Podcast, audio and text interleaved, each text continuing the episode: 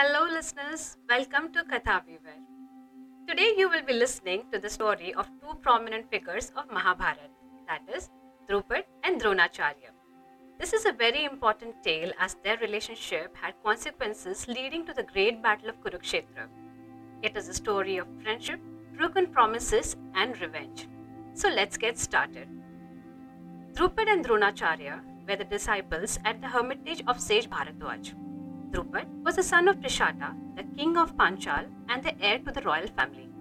Dronacharya was the son of sage Bharadwaj. Both of them forged a strong bond of friendship over time. Drona used to help Drupad with all the tasks entrusted to him during the stay at the Gurukul. Drona's assistance meant so much to Drupad that he made a promise to Drona that he would always be there for Drona and also promised him half his kingdom. Drupad's kindness made Drona very happy and he assured him that he will look out for his friend when in need. Years passed, and both of them returned to their respective families. Drupad went ahead to become the king of Panchal, and Drona became a sage and a teacher. Drona got married to Krupi, the daughter of Kripacharya, and had a son named Ashwathama. Drona excelled in all skills of warfare. But since he was not interested in material wealth, he lived in poverty. Once, Ashwathama, while playing with his friends, saw them drinking milk, and he too craved for some milk. But his friends tricked him and gave him a drink mixed with flour and water. Drona was deeply saddened by this incident and was upset with himself for not being able to provide a decent life for his son. He remembered the promise made to him by Drupad and approached him, assuming his friend would welcome him with open arms and shower him with his generosity. Upon meeting Drupad, Drona reminded him of his promise of gifting Drona half his kingdom. Drupad rejects his claim and saying that a promise made in childhood shouldn't be taken so seriously. He also said that during childhood they were equals as friends, but now the circumstances have changed and that a pauper and a king can never be equal. Drona was enraged at this rude behavior of his old friend and left the palace empty handed, but he vowed to take revenge on Drupad.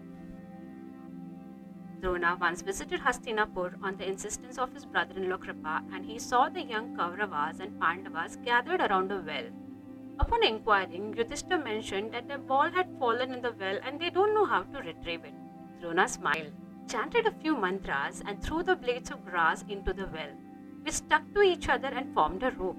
Drona then gently pulled the ball out with the grass rope. The boys were so amazed by this feat that they immediately went to Bhishma and informed him about this incident. Bhishma knew that this could only be done by Drona, and he requested him to take the Kuru princes under his tutelage and train them in warfare. Drona agreed to this. Years passed by, and when it was time to offer Guru Dakshina, Drona asked the princes to wage a war against Drupad and bring him to Drona.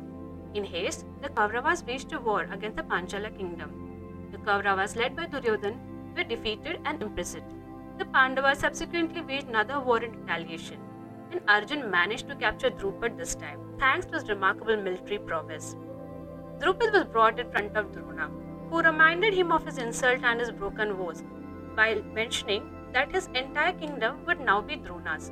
Drupad apologized for his actions and expressed his embarrassment. Drona then declared that he would hand back half of his kingdom and end his hostility with Drupad. However, Ashwathama, his son, would inherit the remaining half. Drupad showed gratitude towards his friend and thanked him for his forgiveness. However, Drupad had already resolved to exact revenge for this insult, and his apparent appreciation was really a guise for his true nature of vengeance. Once he was back in his kingdom, he decided to perform a yajna and seek a son who would be the reason for the destruction of the Kuru clan and for the death of Dronacharya. After the Yagna flames, a young boy named Drishtadyumna and a girl named Draupadi emerged. Drishtadyumna was raised by Drupad with the sole aim of killing Drona, and he eventually became a formidable warrior, and Draupadi became the wife of the Pandavas. A couple of years later, the great war of Mahabharata. Drona fought for the Kauravas and Drupad, and Drishtadyumna sided with Pandavas. Drona killed Drupad on the 14th day of the war. Enraged Drishtadyumna devised a plan to kill Drona. The Pandavas killed an elephant named Ashwathama and spread the news that Ashwathama has been killed. Hearing this news, Drona approached Yudhishthir, who confirmed that Ashwathama has been killed but murmured that it had been the elephant named Ashwathama. However, this part of the reply was unclear because of the sound of the conches. Drona was heartbroken, assuming his son was dead. He surrendered his weapons and started meditating. Drishtadyumna, taking advantage of the situation, took his sword and killed Drona. Ashwathama becomes furious upon hearing the death of his father. He lost his calm and decided to attack the Pandava camp at night. Ashwathama attacked Drishtadyumna while he was sleeping and started choking him to death. Drishtadyumna begs him for an honorable death by sword, but Ashwathama rejects his plea and smothers him to death. The great battle of Kurukshetra ended on the 18th day with the defeat of the Kauravas. The Pandavas were filled with grief as their victory came at a great personal cost. It was an all consuming conflict where winning was never really a victory.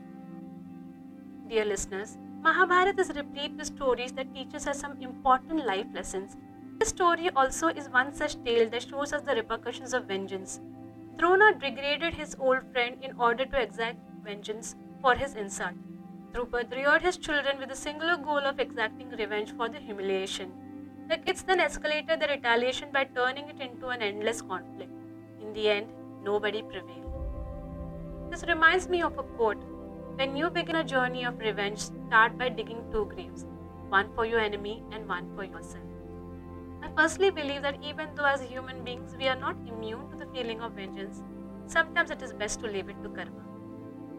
I hope you enjoyed today's episode. I'll be back again next Wednesday with another captivating tale. Thank you. Bye.